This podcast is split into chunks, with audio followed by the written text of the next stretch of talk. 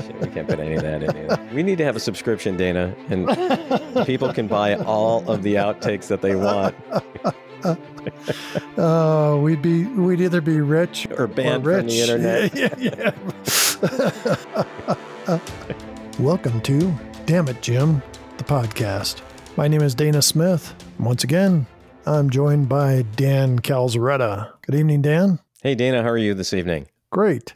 I won't get into what the weather's like because uh, uh, that takes us down a wrong road, but uh, or just a longer road. Uh, things are going well. Had a good day at work. You know, life is good. Drinking some wine, and we're talking about Star Trek. Hey, that's uh, that does sound like a good time for you, um, and and for me. Uh, I hope it is for our listeners. Well, we have been getting a lot more response from our listeners lately. Once again, nobody is complaining or telling us to get off the air or stop a podcast or anything. So several of our own family members have told us to stop, but uh, Yes. not our fans out there in the world. So Well, good. Um, so did want to give a shout out to uh, Brian who emailed us and suggested we do a podcast comparing and contrasting Star Trek to Star Wars. Ooh, that could get heated. Yeah, that- well, that's an ongoing battle out there. You know, I mean, people either eh, there there are sides to that battle. So Yeah, it's kind of like uh, the Mac versus PC crowd back in you know the early '90s. Oh yeah, that was vicious. Vicious. Okay. Uh, also want to thank our friend Zoom, who noted uh, that in court martial, Kirk looks around the bar and notices uh, that the uh, graduating class from the academy was well represented there, but he's the only captain. Everybody else was a lieutenant. People are always commenting on here about uh, on Facebook, especially that uh, they they notice the ranks. That's something I need to be better about. I've I've not been paying attention to that as much, but I'm getting better. Yeah, I haven't either, really. Um, so I'm glad some of our listeners are out there doing that for us and helping us out with that. And thanks to Matthew, who liked our show and had uh, a couple of comments for us. Wanted to know what was in our ramble jars. And I say I say ramble jars because Dan and I keep our own. Well, how much do you have in your jar now, Dana? Uh, about forty-seven dollars and some odd cents. I think it's like uh, almost forty-eight. Okay, I did count mine to the penny today. Wow. Yeah, You must have a lot of time on your hands uh, for as much as you ramble. yeah, that's that. that's really true. It is at fifty nine dollars and thirty seven cents. Well, I would have thought it was a lot more on your side. So. I may have been taking a little bit out here and there for coffee. I, I don't know. Maybe. what for the whole coffee bar? That's a. Uh, yeah. Anyway, Patty seemed to appreciate the concept of Jamie from Court Martial uh, being the love child of Kirk and Mrs. Finney. ah, So, yes. uh, Thank you. which, Pat, uh, was it Patty? You said Patty. Patty, yeah. you, Dan Patty. floated that out there, so uh, I'll give him all the credit for that. Thanks, Patty, for uh, validating my Jamie is the love child of James T. Kirk and Mrs. Finney theory. Great. Well, those are all good comments, Dana. We're getting a lot of uh, response. And again, once again, it's all positive. So, uh, as a reminder, we do want to uh, let people know we are looking for people to come on the show and talk to us about their Star Trek experience. Have you met one of the uh, actors? I, I see on Facebook people are always saying, I met James Doohan, I met George Takei, William Shatner. I hear all these names come up. So, if you uh, want to talk about that experience, we'd be happy to get you on or just talk about a favorite episode of yours. Yeah, that'd be a lot of fun. I would really look forward to interviewing some of the fans and hearing their stories. Maybe we could get George Takei and William Shatner on together.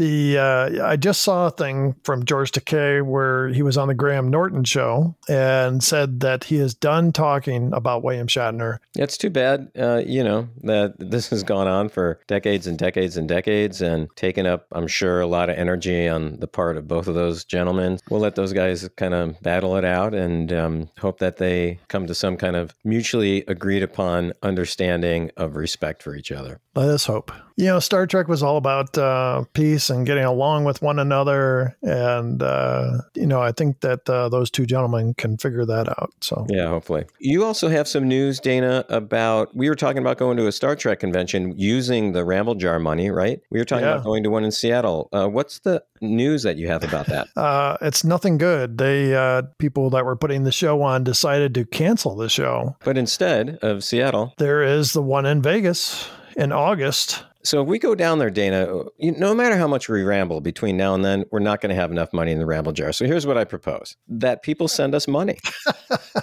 I knew you were going to go there. Yeah. So, and and we could have like shirts made and we'd have put people's names on it like sponsors you know instead of nascar it's the star trek podcast sponsor list Ooh, that's an idea. yeah and we could get like a, a table in the convention hall to do live podcast Wow. That could either make us or break us. yeah well i think it'd be really really really expensive i mean i don't really know I, I didn't look into it i have no clue It can cost a few thousand dollars and stuff. And, but I don't know about just a table. Would we have Well, what- dancing girls? Would we have a margarita machine? Oh, you know, it's just, That's a good idea. hey, okay, here's here's the deal. Uh, this is an idea that I have. Let's get a table, like just a card folding card table, right? A couple of camping chairs, and we'll just set it up outside. Uh, Why could how could that go wrong? one thing, it's like 120 in Vegas uh, outside during, during the day.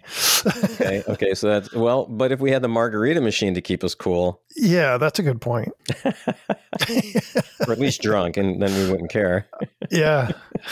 So, shall we talk about this week's episode? Yeah, let's do that. The Return of the Archons. Captain's log states that uh, they are searching Beta 3 because the 22nd century ship, the Archon, disappeared around Beta 3 over 100 years ago. And uh, since they were in the sector, they were going to investigate and see what they could find. Hence the name of the show, right? Uh, the Return of the Archons. Yes, not the Akrons. I've never been to Akron, Ohio. I wonder if it's a nice place. I don't know. I was drunk one night in Ohio and I don't remember where I was, but uh, I don't think it was Akron. Well, didn't they used to make tires in Akron, Ohio? It seems like, uh, does that ring a bell to you? Akron actually is the rubber capital of the world. And when I say rubber, I mean like tires. I just thought I'd throw that in there. Thanks. Yeah, sure. I feel so much better now. Yeah, I knew it had something to do with tires. I, yeah. Okay, so let's continue on with whatever we were doing. starts off with uh, Sulu and O'Neill running down a street dressed in kind of 17th century garb. So they get get inside a doorway and they're saying, "We've got to get out of here." And O'Neill says, "You know, uh, there's no time." And these guys uh, in brown robes are walking towards them with these long, I'm guessing, metal sticks. O'Neill's freaking out and he takes off running. And so Sulu calls to be beamed up. Right before he gets beamed up, he gets zapped by one of these long metal sticks. And you can see he just kind of changes. And then he gets beamed aboard the Enterprise. When Kirk calling him Sulu, he says, You're wonderful. You're the sweetest, friendliest people in the universe. It's paradise, my friend. well, maybe both Shatner and Takei need to be zapped with that stick again so they can be nice to each other. There's a thought. Maybe I'll tell you what, that's what we do. We go to the Star Trek show in Vegas in those robes and the sticks, and we go up and zap each one of them. And we'll broker a peace. If We'd the security guards don't tackle us first, yeah. We'd be more famous than like Jimmy Carter when he did the Palestinian Israeli peace accords. Yeah, or Henry Kissinger and getting us out of Vietnam. So next we see Kirk, Spock, McCoy, and three others, including a sociologist, Lindstrom, and two security guards, uh, beamed down. And now they're dressed in like late 1800s garb. Yeah, who who is doing the like the wardrobe on the Enterprise? Who is this person? So anyway, this group, uh, they're all, you know, like I said, dressed appropriately now, and they're walking down the street, and people are just kind of passing by with vacant contentment, as Spock puts it. Uh, and they meet a man who speaks very woodenly to them uh, about the festival. He suggests that they need a place to sleep it off when it's done. and they have no idea what this festival even means, right? Yeah, it's- I'm I'm sure like the security guards are like, great, there's gonna be a party. This woman walks up and this guy tells says, uh, Tula, these folks come for the festival. Your daddy can put them up, can't he? He, he speaks so weird. Oh, that guy was weird. That guy was weird. Yeah, He freaked me out actually a little bit. I thought he was like a robotic or something, but uh, yeah. Yeah, the way he spoke was also very odd, very odd. yeah. Just then, the clock strikes six, and everybody just goes berserk. Yeah. The woman that they had talked to just starts screaming, and then like another woman jumps on Kirk and latches onto him, gives him a kiss. I mean, like you know, trying to like suck his teeth out of his head or And something. Kirk is like, all right, I like this festival thing. yeah, because this is just another day on Wrigley's Pleasure Planet. Yeah, so. But yeah, people are like throwing rocks through the windows and start fighting and stuff. It's just total mayhem. Yeah. And uh, so the the team kind of runs towards one of the buildings and like, let's get out of here. They they're getting attacked by all those people, like you said, and they're running away. And people are throwing rocks at them. A, a huge rock, the size of it like a softball, comes flying in, hits one of the landing party right on the head, and bounces straight up. Come on now.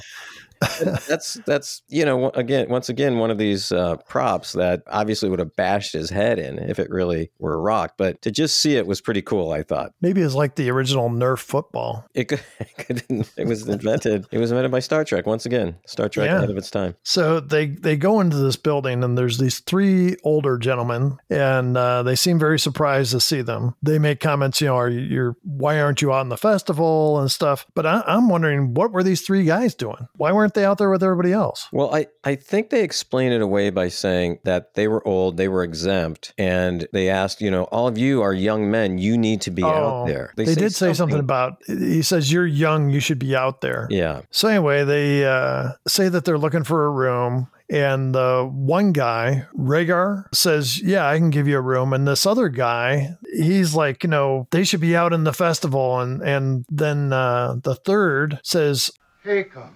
These be strangers. The valley has different ways. Do you say that Landru is not everywhere? No, of course not. It's simply that they may have different ways. so it's like blasphemy, uh, Yeah. what this guy is saying. And then the this guy Hacom uh, runs out, says, "You will pay for this, or you will, you know, you will see." And he goes off. And Reger takes the crew upstairs to a room and says, "You'll be fine here, and it'll be a good place to rest after the festival." And Kirk says, "We're not attending the festival." And then Kirk asks, "Who's Landru?" And this guy gets like more freaked out. He's like, "Don't say that. You know, Landru will hear." He leaves, and uh, they're they're all like in the room, kind of looking around at each other, like, you know, the hell are we doing here? And so uh, they say they're going to wait till morning and see what happens. Morning comes, and uh, Kirk looks out the window, and things are still chaotic. The chime rings six, and everybody just like stops and goes back to what they were doing. Right when it goes to hit six, there's a woman on the street, right in kind of the middle of the street. Looks like she's tearing her petticoat off. Oh, shoot. So uh, what you're saying is if that chime would have struck just slightly after that, we would have seen her petticoat junction? man. Why do you think Kirk was at the window? Right after this happens, they hear a woman screaming. And so they go downstairs, and it's Reger's daughter, and he's holding her, and uh, she's just screaming, crying. And Bones comes up and takes her away. Kirk says, Don't worry, he's just going to give her a shot.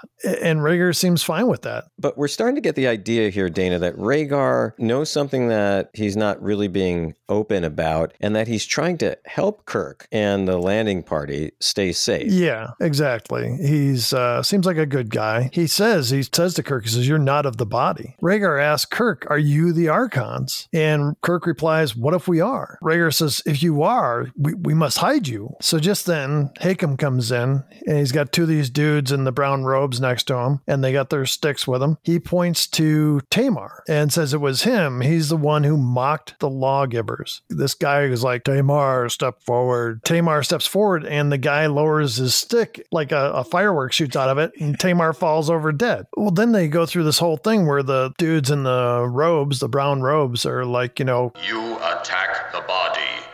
You have heard the word and disobeyed. You will be absorbed. The good is all. Landru is gentle. You will come. And Kirk goes, No, we're not going. And this really throws these dudes in the brown robes. They're just like, don't know how to reply. And Spock comes over and says, It seems like they've never dealt with disobedience before. In fact, they're called the lawgivers. Is that right? The lawgivers, yeah. But the, it's clear that the lawgivers are there to enforce the will of Landru, whoever this Landru guy is. Exactly. So they, these two lawgivers turned towards each other and then uh, they turned back and said, Maybe you misunderstood. I love that. I will rephrase it for you. I love that. it's like, let me mansplain it to you. It's like, let me Landrew explain it to you. Landry's plane. Exactly.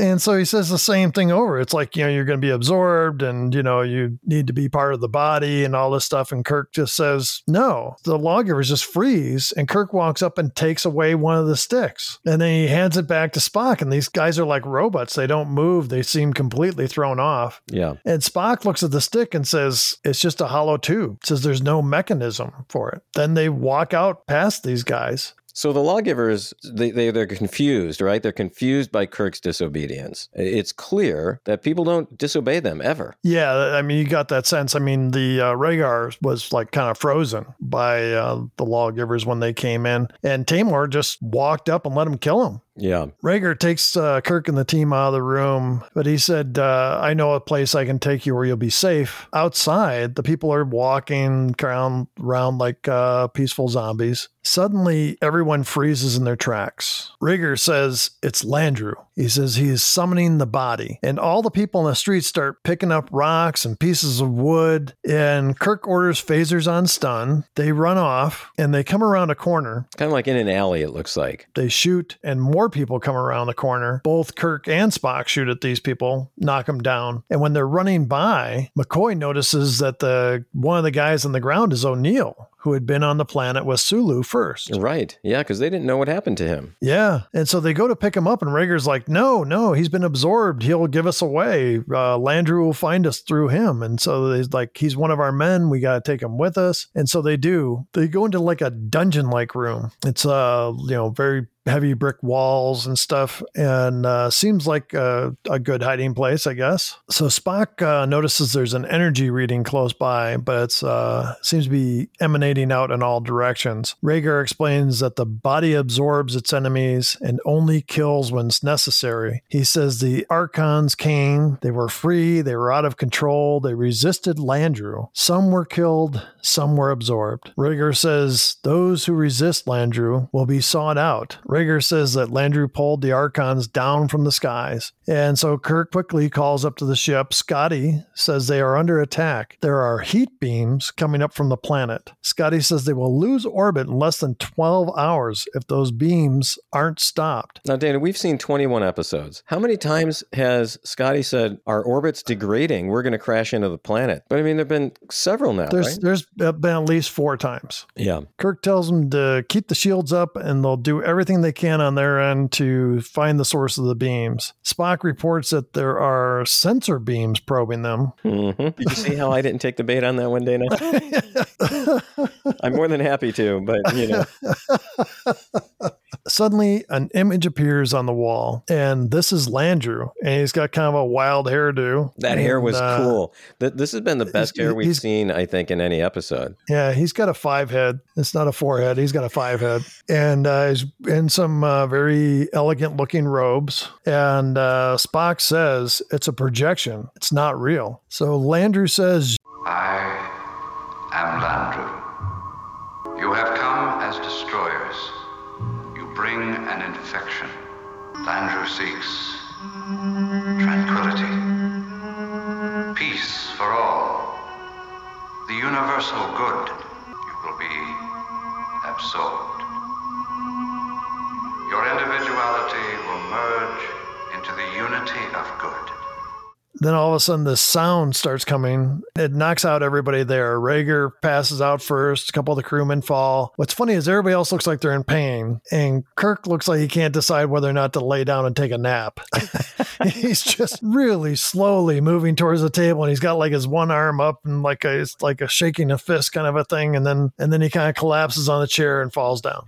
So the landing party wakes up in a cell. Their phasers and communicators are all gone. Kirk goes around, wakes everybody up, and uh, they noticed that McCoy and O'Neill and Reger are all gone. They're uh, discussing what's happened, and Spock notes that the lawgivers react to the non compliance in a similar way that a computer would when given the wrong information. So Spock's been thinking about these lawgivers and how they reacted when they first ran into the landing party and Kirk disobeyed them, right? Yeah, McCoy and O'Neill come back and they are all overly friendly, all one under Landru, uh, like they've been brainwashed. McCoy doesn't even recognize Kirk or Spock and says, You are strangers here, aren't you? You are not of the body. Two of the guards come in and take Kirk. Spock asks McCoy what will happen to Kirk. He goes to meet Landru. Happiness is to all of us. Blessed by Landru.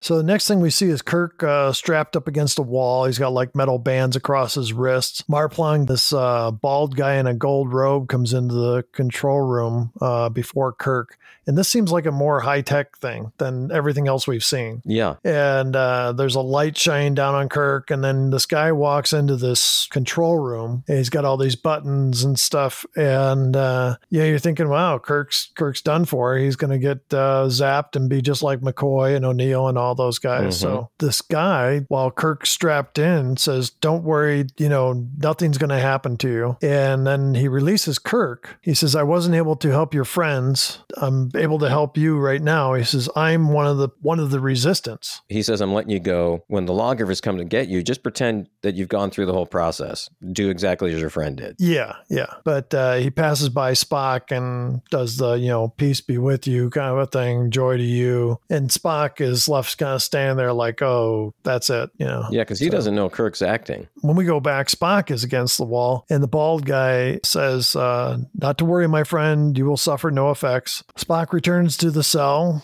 and Kirk says, Peace and tranquility to you. And then Kirk sees that Spock is unchanged, and Spock warns that McCoy will work against them and that they must be careful of him. McCoy's in the cell there. Spock, Kirk, and Lindstrom are kind of around the corner in this room, kind of whispering, right? Because they know that if McCoy or O'Neill hear them, they will know they're not of the body and then call in these lawgivers. Yes. And even uh, McCoy stands up and says, You know, you're whispering, and that's not the way. Kirk quickly replies, Peace and harmony to you, my friend. And uh, McCoy seems happy with that. Kirk pulls Lindstrom and Spock aside. Spock says, This is a soulless society, Captain.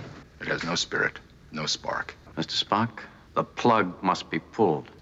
Sir, Landru must die. Captain, our prime directive of non interference. That refers to a living, growing culture. Do you think this one is? This is the first time we ever hear this prime directive of non interference in Star Trek. Marplon and Reger uh, enter the room. They're all smiles. McCoy stands up when they come in. Marplon gives them their communicators, and Kirk asks about Landru. And Marplon says, Prophecy says, and Kirk cuts him off and says, If you want to be free of Landru, I'll need your help. McCoy comes up and points to them. He says, You're not of the body. Kirk tries to fool him and says, Peace. But then McCoy goes to strangle him. O'Neill goes to hit Spock, and Spock kind of just tosses him aside. And then uh, Kirk breaks free of McCoy, and somehow he knocks McCoy out. Yeah. I don't know if you notice this. There's like no punch, nothing. he just and he basically gets his hands off of him, and McCoy crumbles like a like a sack of potatoes. Just then, the uh, lawgivers come in, and Kirk and Spock knock them out. Kirk has a bigger fight, and Spock just uses a right cross and knocks out the lawgiver that was approaching him. I found this really And- interesting, Dana, that, that Spock punches somebody. From what I saw, it looked like a good right cross. And then Kirk looks at him and says, "Isn't that something somewhat old fashioned?" And uh, Spock doesn't even reply. He says, "But just says something like take the robes." Kirk turns back to Reger and uh, Marplon says, uh, "Where is Landru?" And uh, these guys seem kind of reluctant to help, even though they're the underground, they're the resistance. And then Marplon looks like he's going to cry, and Kirk says, "Snap out of it, act like a man." Oh, gosh. And he says, Tell me about Landru. What happened? And Rigger reveals that Beta 3 was at war and was in danger of destroying itself. Landru, one of the leaders, took the people back to a simpler time. And Marplon claims Landru is still alive. Kirk says, You want your freedom? It's time you've learned that freedom is not a gift, it has to be earned. All of a sudden, Rigger breaks down and says he was wrong. He submits to Landru and he calls on the lawgivers. And he's like, you know, like really going frantic. And uh, he's trying to get away. And Spock does the Vulcan nerve pinch on him. And then Kirk turns back to uh, Marplon and says, Take us to Landru. Kirk and Spock are wearing the uh, lawgivers' robes. Right. They're in disguise, right? Yep. And they've got the staffs with them. The, and so then they go through this other door and he says, This is the hall, this is the room where Landru speaks. And Kirk and Spock get out of the robes. Uh, Kirk calls to Landru Landru and says, We are the Archons. And then we see the face of Landru on the wall. Landru says, Despite my efforts to save you, you have caused harm. For the good of the body, you must die. Kirk says, We have no intentions of causing harm, and we do not intend to die. Mhm. Gotta like that. Landru says the body must be cleansed. Kirk tries to speak to him, and Spock again says it's only a projection. Kirk and Spock use their phasers and fire at the projection, and when they do, the image disappears and they make a hole in the wall. They can see the uh, computers uh, behind the wall. By the way, I think the shape in the wall looks a lot like the shape of the portal in the uh, city on the edge of the forever. Yeah. Spock says, a machine, a machine's concept of perfection. Spock and Kirk go to fire on the computer, but there's a loud noise and a light, and the phasers don't work. And uh, Kirk reasons with the computer that Landru died 6,000 years ago. And the computer says, I am Landru. I have his knowledge, his language. Kirk says, You are a machine. Landru says, You must be obliterated. Kirk and the machine, Landru, can't keep going back and forth. And each time the machine talks, it sounds a little bit more kind of fragile, a little weaker. Kirk asks, What is the good? The machine answers, I am Landru. Kirk says, Landru is dead. You have disobeyed your prime directive. The body is dying. You are destroying it. And Kirk asks, What have you done to do justice to the full potential to the body? Without freedom of choice, there is no creativity. Without creativity, there is no life. The body dies.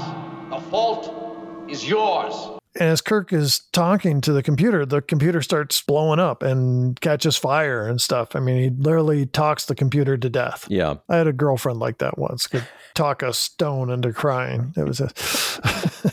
Oh, I'm so tempted to ask the story there, but I. we'll talk about it later, Dana. And the computer calls to Landru, then overloads and blows up. And then Kirk calls up to the ship, and Scotty says the heat rays are gone and Sulu is back to normal. So, uh, next thing we see is the Enterprise is leaving. Kirk says sociologist Lindstrom stayed behind to help restore the planet to its human form. Spock says, uh, marvelous. Uh, the machine was marvelous feat of engineering. Kirk says, only a machine. It couldn't give his compassion, his feelings, his soul. Spock says, predictably metaphysical. I prefer the concrete, the graspable, the provable. You'd make a splendid computer, Mr. Spock. That is very kind of you, Captain. And then uh, Lindstrom calls up and says that there have already been some fights and some other issues, but it's all very human. Spock uh, says how often mankind has wished for a world as peaceful and serene as the one Landru provided. Kirk says, and we never got it. Just lucky, I guess. And that's how the show ends. So, Dan, what do you think? Themes, dilemmas here? Got any ideas? Well, I think that last interaction between Spock and Kirk sums up the what may be the main dilemma that is posed by this episode. Is it better to live in a society where, yeah, maybe you don't have free will to make all decisions, but you don't have any concerns? You don't have concerns about money. You don't have to worry about war or crime. What do you think is best, Dana? I mean, what you're describing is kind of like what Marx wrote about as the Communist Manifesto. Was this Groucho Marx? Uh, no, his his brother, uh, Oh, Karl. Karl, Yeah. yeah, with a K. With a K. Yeah. Always wanted to be different. Grew the whole beard and The everything. whole thing. So the people shouldn't have to worry about anything. You know, there's one power source that's going to make all the decisions for you. You just do the labor. You just do. You know, you just exist and live your lives. You know, we'll tell you what's good and what's bad. Well, the other thing it really reminded me of is the, the utopia movements that were really prevalent in like the mid 1800s in the US. And then again, I'd say in like the 60s, but more so in the 1970s. And yet, how many of those are around? I mean, none. What does that say? I, I think to a degree, humans need some kind of conflict. I, I think that uh, we kind of crave it. So when you say uh, we kind of crave it, what like what do you mean by that? They talk about uh, without creativity, there's no freedom, and that uh, you know, there's there's got to be challenges. If if it's just this kind of like mind numb experience where you're just kind of walking through life, it doesn't really provide anything for you. You, you need some kind of stimulus. You know, that's uh, look at the movies that are popular, are all the action movies. And uh, where there's a great deal of conflict inside of them, and uh, and people kind of crave that. They they do, and so it's maybe they're not seeking it in their own lives, but we we all need that to some degree. I think. But it still kind of begs the question, you know, would it be better to live in a society where we didn't have free will, if that's even real? I mean, some philosophers believe free will is an illusion, but would it be better to live in a society that has peace and we have less self control? Um, we have less self determination. Maybe that's a better way to put it, but we have peace. We have all the food we need. We don't have to worry about crime, but yet, you know, we don't get to make decisions for ourselves. So uh, I don't know. I mean, it's, it, maybe we as humans exist more in the gray area between those two things. But I think, you know, you said uh, food is provided for you and there's no crime. But if you're existing in this peaceful state, then what is it that spurns you forward to want to create, to want to plow fields, to do the labor? A society like that seems like it would die out quickly. Well, and I think you, you're right. And all those societies that have tried it have died out. You're exactly Oh. right. I guess the question is are utopias even possible, at least in the way that they've been presented to us so far?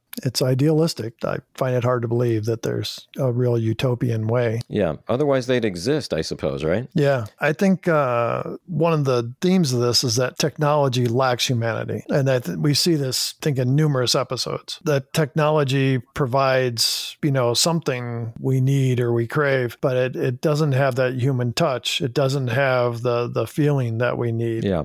You know, you think about your own computers. You know, I just bought a new one uh, a few weeks back. My older one was seven years old. If Landru died six thousand years ago, and uh, the computers were running for six thousand years, who's updating them? You know, I mean, what? There's no updates, and so it would just be static. Well, and it seems like in this episode, what you're saying is really borne out that the society has become static and not changing. And I think Kirk even says that. Uh, he says, uh, you know, well, he says, without freedom of choice, there is no creativity, and without creativity, there is no life. So another point I want to make is that Landru's like God from the Old Testament. Yeah, what do you mean by that? If you didn't follow his uh, God's guidance, it was fire and brimstone. You know, something bad was going to happen to you. Uh, if you do, then you had uh, a good life. The guy early on, Hacom, saying, you know, that you disparage, you know, the name of Landru or whatever. Right. You punish those who blasphemed. Yeah. Yes. So yeah. there's a lot of that. So Dana, you had said earlier that, you know, as humans, we we kind of needed or craved in some ways conflict. Do you think that as humans, we need to release these violent urges like seems to be the reason for festival? It never gets really explained. Like why does Landru need a festival? Why is it this kind of relief valve that if people can let out their violent urges, their most base instincts, most based actions, the society benefits from that? I, I thought maybe the computer was rebooting or something for 12 hours. uh, that's the best. That's the best answer, actually. Probably right. I, I was reading other people's thoughts uh, on the internet about this, and uh, a lot of people had questions about the the Red Hour and festival. You know what the importance of it was. Yeah. They've got those movies out now, The Purge. It's where for like one night or something. I, I've never watched one because it just seems ridiculous to me. Although some days I think we're heading towards this one night where you can go and kill and maim and do whatever you want. Purge. Uh, the day after Jägermeister. yeah. Uh, it's the same night usually. It's uh, but the idea here is that what? that you know you're allowed to do whatever you want Anything for goes. 24 hours. Okay. Yeah. All right. And uh, that's kind of seemed to be what was happening at the beginning of the show. Mhm. You know, all these people were running the streets, destroying stuff. Festival, festival. You Yeah. know, it's just yeah. Like they were mad. You know, I mean, and, and the sense of being crazy. Yeah. It, it never really gets explained, does it? Like what the purpose is. Do you have best moments from this show, Dan? Yeah, the first one is uh, for me was Scotty being at the helm of the ship. We didn't get to see him last week, and I thought he was just great again. You know, uh, with his doom and gloom, the ship's going to go down. We're going to burn up in a fiery ball. But he was at the helm. He was leading the Enterprise's safety. How about you, Dana? What about a best part for you? The festival, the mayhem. just the way it started was so you know you're thinking the, the guy says oh you you're here for festival and yeah you're gonna need a place to sleep it off. I'm thinking oh wild drunken night you know and all of a yeah. sudden the woman starts screaming and people start beating each other up and throwing rocks through windows. I'm just like wow this is completely mayhem. And uh, yeah the, it just was totally unexpected for me. You have any other uh, best moments? Yeah when mccoy gets absorbed and then he comes in to the like the cell where they are and just the way that deforest kelley plays that, I thought was just brilliant. He looked like he was just totally brainwashed, like the scariest cult memory you've ever seen. How about another best part for you? Spock hitting the guy with the right cross, yeah. and uh, and Kirk's comment isn't that old fashioned. So yeah, yeah, uh, I I like that. How about a worst part for you, Dan? I mentioned this earlier, but the rock bouncing off the head of one of the landing party guys, you know, uh, when they're running away from the festival, and how it just hits his head and bounces straight up. Classic. How about a worst part for you? The resistance was three people.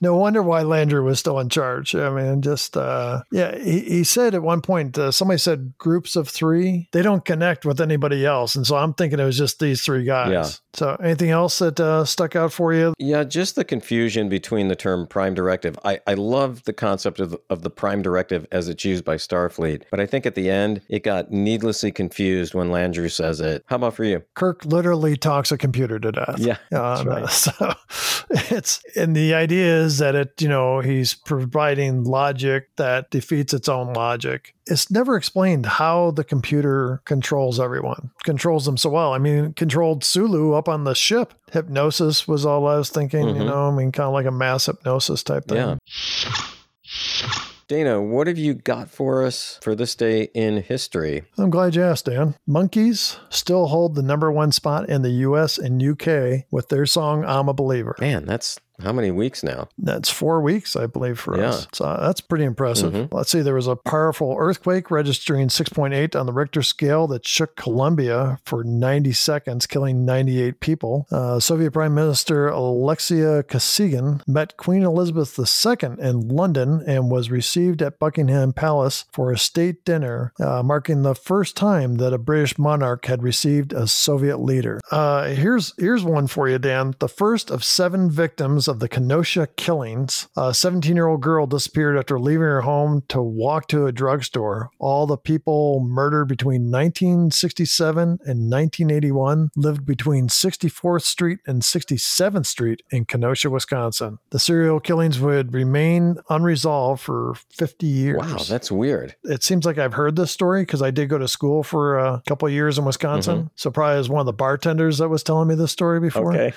Uh, uh, yeah, they knew me better than my teachers. So, uh. now you weren't in Kenosha by any chance. No. Okay, no. just wanted to make sure.